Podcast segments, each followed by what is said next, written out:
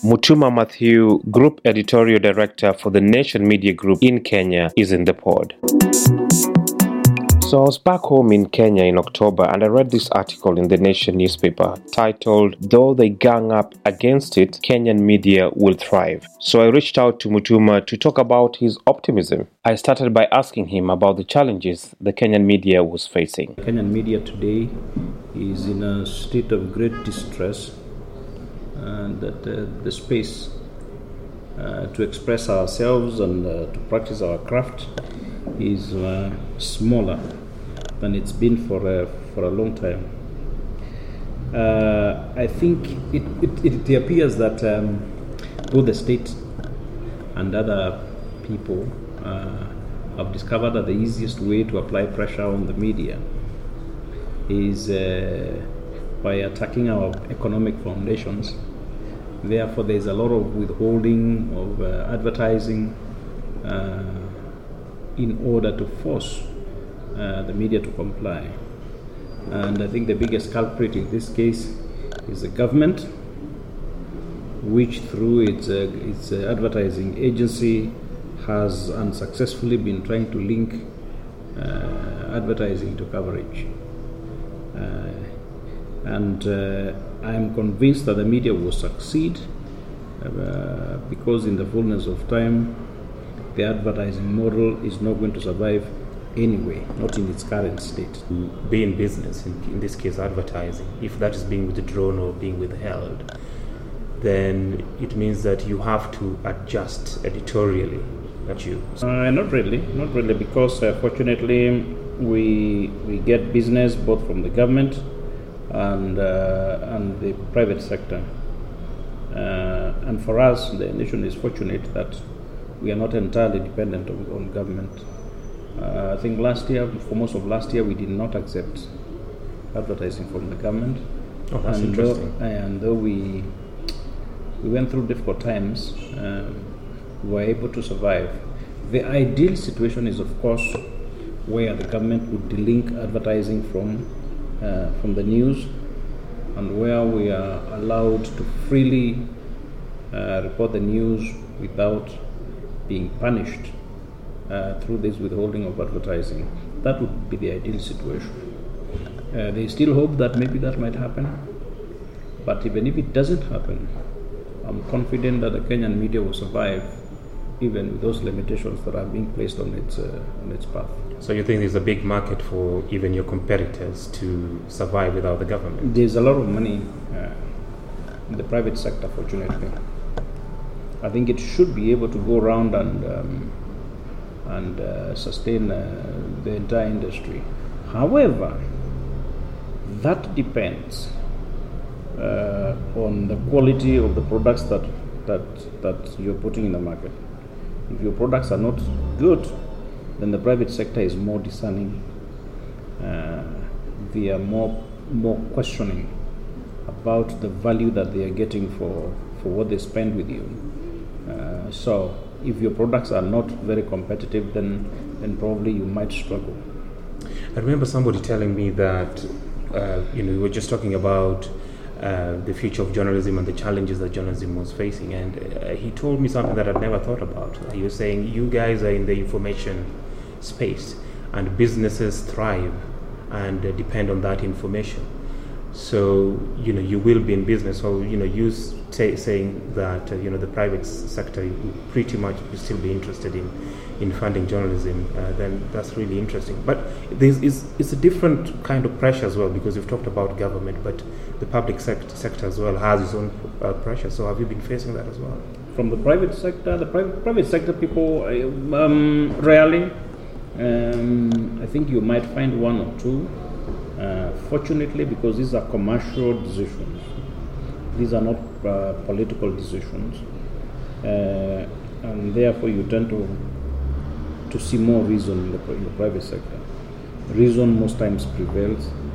Um, I think it's only a very uh, rare person who will uh, stop advertising for any length of time in the private sector in the hope of uh, preventing the media from reporting the news.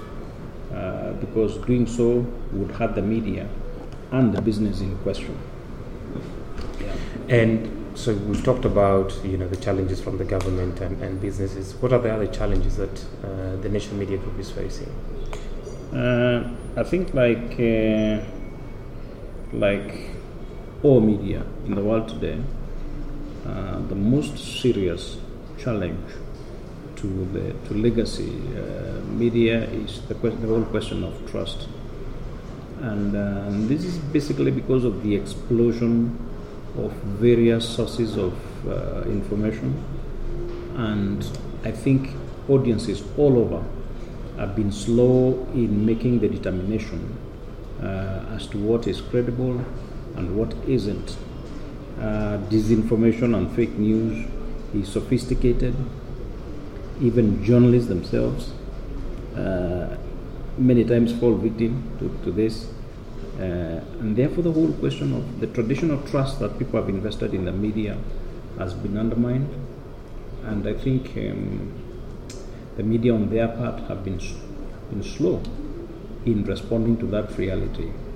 But now I think we are more alive to it, and uh, the measures that we are taking uh, are all geared to reassuring uh, the, both traditional audiences and the younger folks that uh, that not everybody in the digital space is is giving them uh, accurate. But, but how, how did the, I, I just just thinking there? I mean, with the diversity of information and all the distraction that there is uh, brought about by the internet, you would have thought that the media, having been in the in this game for a long time, uh, the legacy media, then they will thrive uh, in in a space where there there are all these contradictions and you know misinformation, disinformation. That people at that point be saying, you know what, there's this tried and tested source and that's where we will go for our news. So why is the media struggling uh, The- in the- this like, like I said, the audience, the people, the consumer has taken time to adjust. Uh, it's not very easy for the ordinary person to tell what is and what isn't true. I mean, even in sophisticated markets like the US, where you find uh, people talking about alternative facts and alternative reality and don't believe what you see with your own eyes. And you, you find that there are actually people who don't believe what they see with their own eyes.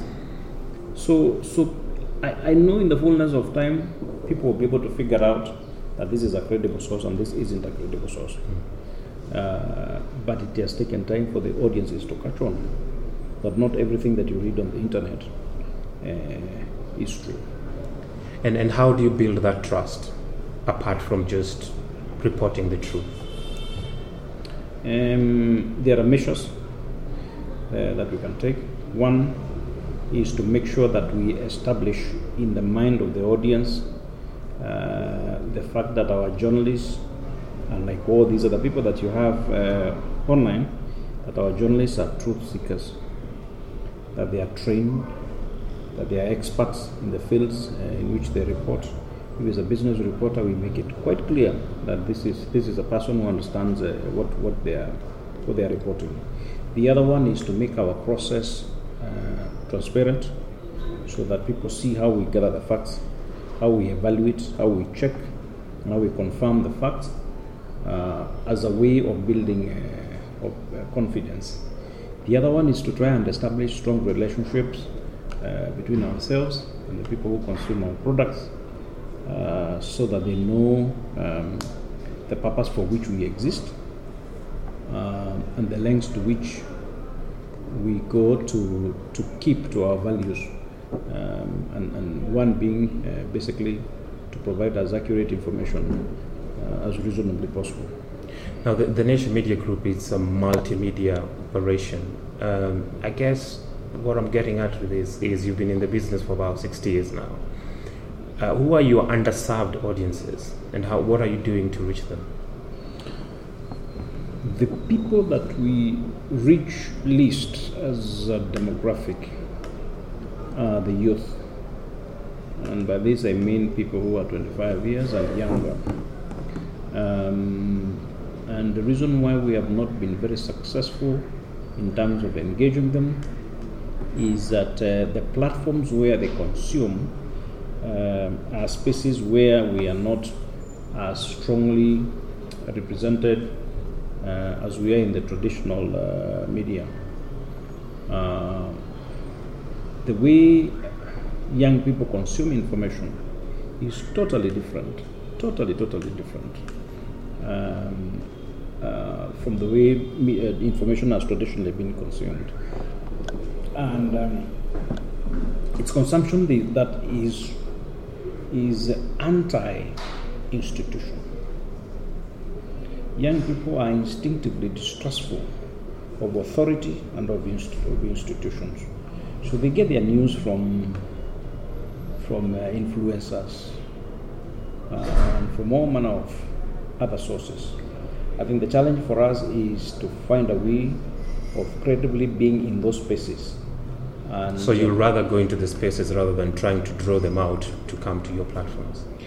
Uh, I don't know whether anyone can confidently say that young people will ever go back to the traditional uh, platforms because the way they consume information is is is not compatible with traditional platforms. For example, um, uh, traditional instruments are one-stop shops. You see, you this you know you go and get a, sto- a long story together with all the things that go with it, and you read it in one place. Now that's not the way young people consume information. The same story, you will read the same story in, from a variety of sources, small bits from WhatsApp groups, from from Twitter and all that, and then they compile uh, the full picture from that. That is totally different from, like I said, from the way traditionally we have imparted information. And I mean, th- there is the reach, uh, but then there's also the uh, you know the monetization of um, uh, of the platforms and you know advertising and targeting them with the um, you know trying to draw them out and maybe get them to pay for news. I mean, is, is that something that you've also thought about about whether that's the strategy that you want to do in monitor, monetizing in those spaces or rather uh, trying to find models that can yes you're distributing your content there but then you can also make money Mm, there's a degree of experimentation. Uh, you know, in that direction, we are experimenting with different types of uh, different formats. Um, I am not a great believer in uh, digital advertising. I don't think it's a durable in its current form. It's not a sustainable way of uh, financing media operations. I'm a, um, I believe more in paid content because where content is paid for, then the entire focus of media companies is on the quality of that story because that become that is a product. You see, that's it is a product. Um, so all this time, is there is there like an example of a publication that you probably think uh, you know anywhere in the world that's probably doing something similar to what you think is the ideal Oh yes, oh yes, oh yes. There are many examples in the world today. The most uh, glaring is the New York Times. I think uh, they now have four million purely digital subscribers, subscribers, and they're just uh, selling stories. So that's an arrangement that is made in heaven. There are others who are using different means um, of again relying on the story and raising money, maybe by asking people to contribute a little money.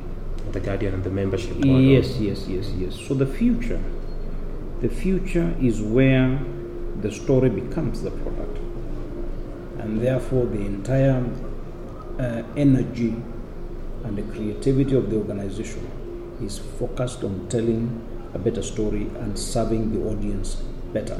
That's the future. And, and it's kind of related to my next question about this article that I referred to earlier. You talked about uh, free news being very expensive, damaging, and bad for everyone concerned. Can you just a little bit expound on that? the reality, the reality both of, of in the digital world and in the in, uh, in, in, in whatever is that if you are not paying for what you're consuming, then you are the product. You see, um, because at the end of the day, somebody must be paying for that story. Uh, I don't think there is a business enterprise where people wake up in the morning to go and do things for free. Because somebody must pay for the party. Mm-hmm. So the question that people should be asking themselves is then who is paying for the for this party? And you find that uh, you know people are aggregated and sold, or the the story is contaminated in some way. Uh, somebody must have paid for that story, and uh, and they must have paid for that story for a purpose. So for news to be objective and completely disinterested, then it is up to the reader to pay for it, just like they do today in the case of newspapers. You see, that is the best way of guaranteeing that the news remains uh, uh, truthful and objective. Okay. So, in your article, you you said um, that journalism is least underst- uh, understood and appreciated by politicians and and the people you call empowered millennials. Do you think the media has played a part into that state of affairs where people just don't appreciate the media or don't even understand what journalism is all about? Uh, yeah, there are two pieces to that. One is the society, the way we bring up our children and the way we educate them. We don't teach them um, everything that they need to know about how life functions. So we haven't put a lot of emphasis in terms of training people to appreciate uh, democracy and its various pieces, the pieces that go to, to, to, to make it work. And it's not just among only among young people. I'm sure there are many uh, older politicians and people of all persuasions who don't quite understand the theory of democracy. So there is an education part of it, and there is a societal neglect uh, part of it. Uh, the other one is that traditionally journalists raised and trained to believe that it is shameful uh, for them. It's an embarrassing th- thing for them to come in the way of the story. So the media does not explain itself traditionally. It doesn't explain itself it doesn't like focusing attention on itself. Uh, and journalists believe that they don't exist to report themselves. But at some point, I think we have to take the responsibility uh, to explain to people what it is that we do, what it is that our that our uh, profession is supposed to achieve. I think I agree with you there. you know, you were really optimistic about the future of uh, the Kenyan media and you even compared what's happening to the West and saying, you know, for now, I'm paraphrasing here, you were kind of just saying, yes, the West newsrooms are closing, journalists are losing their jobs, but as far as the Kenya media is concerned, we, you're saying the urgency is not is not as much as you're seeing in, in the Western world. So why, why is that the case? Um, well, the urgency is is there. Probably we do not have. Um, there's a crisis. I mean, you know, we need to change and we need to change uh, very quickly. But I think there is still residual value in traditional media. And then the structure of our society, especially the level of uh, mobile penetration. That's number one. Number two, um, the ubiquity of mo- mobile payments. I think it makes it a lot easier for us to innovate and to do products that can reach people quickly. So you and think the market is uh, familiar with uh, the market is familiar with all the pieces that we need to build um, a successful uh, mobile business uh, uh, platform. Interesting. Now, uh, kind of my last question actually is: a few months ago, you the Nation Media Group did a five-part series about the Nairobi River. Um, in my view, it was well researched and reported. Uh, could you tell me what the goal was uh, for the series and what was the impact or what how was it received? Um, I, I, I, would say it was received very well. Uh, I think we did the series, which was ex- expensive, quite expensive actually, probably the most expensive story we've done in the year because that's part of our job to positively influence society. That's that's the purpose for which we were set up 60 years ago. Uh, and this is an issue that we wanted to flag because it is an issue of utmost importance. That for a country that is increasingly water poor, um, there wasn't, there isn't too much focus on ensuring that the cities are not poisoning the people downstream. Now, after doing that story, after testing the rivers at various points, uh, especially the ones that uh, pass through the city of Nairobi, we have now gone to other rivers and the smaller cities upcountry, and the re- research is going on. But we just wanted to flag an issue that we thought was very important and that required urgent action. And uh, interestingly, the data that we came up with, the findings, um, were provided information that even the government didn't have, uh, both the national government and the county government. And we are now thinking of ways of reducing that the data into information that the government and both at the national and the county level can use for for policy decisions. So there's a dissem- dissemination phase that we are planning. And what, how, about your readers and you know listeners and and the people who watch the reports on TV? I mean, what was their reaction? It was a it was a very compelling story for them, and a lot of people are interested. Uh, the interest is actually still there. People are still looking at it online, um, and uh, in- this is an issue that directly affects their own lives. Uh, and they also wanted to know whether there is something that they can do uh, to, to to stay safe. Uh, you're just uh, saying how uh, you know just the amount of resources that uh, Nation Media Group threw into this reporting, the impact that came out of it, and the reaction from the public. There is always this conversation about why don't we see more of that reporting instead of the political. But I'm, I'm sure there are people who will be listening and be like, okay, that was amazing, but why why are we not seeing more of the same? That particular report was a little bit more expensive than the ordinary story. Um, the truth of the matter is that probably it might not be possible uh, financially to only report that kind of thing. On the other hand, the temptation most times is uh, to have is to have uh, politics, you know, because it doesn't cost a lot of money to go and interview a politician. Um, is to do that, and then you find that your the other important issues are not being covered. I think the trick is to strike a balance uh, within the resources that we have to make sure that the issues of public health, uh, issues of climate, issues of uh, security and safety, and all that, which might take a little bit more money and effort uh, to do, uh, are also given due attention. Now we have many long-term projects that are in the works that have taken months to do. Um, uh, we are doing one now on cattle rustling in the Rift Valley.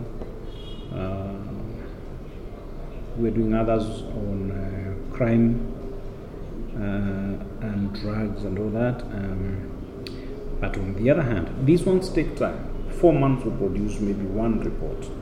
Uh, therefore, you would expect that the population of those kinds of stories to be slightly lower than the, the normal diary stuff, which uh, we get on a regular daily basis. Mutuma Mathiu, Group Editorial Director for the Nation Media Group in Kenya. As always, for any comments or feedback, I'm on Twitter at Dickens Olewe. Until next time, bye bye.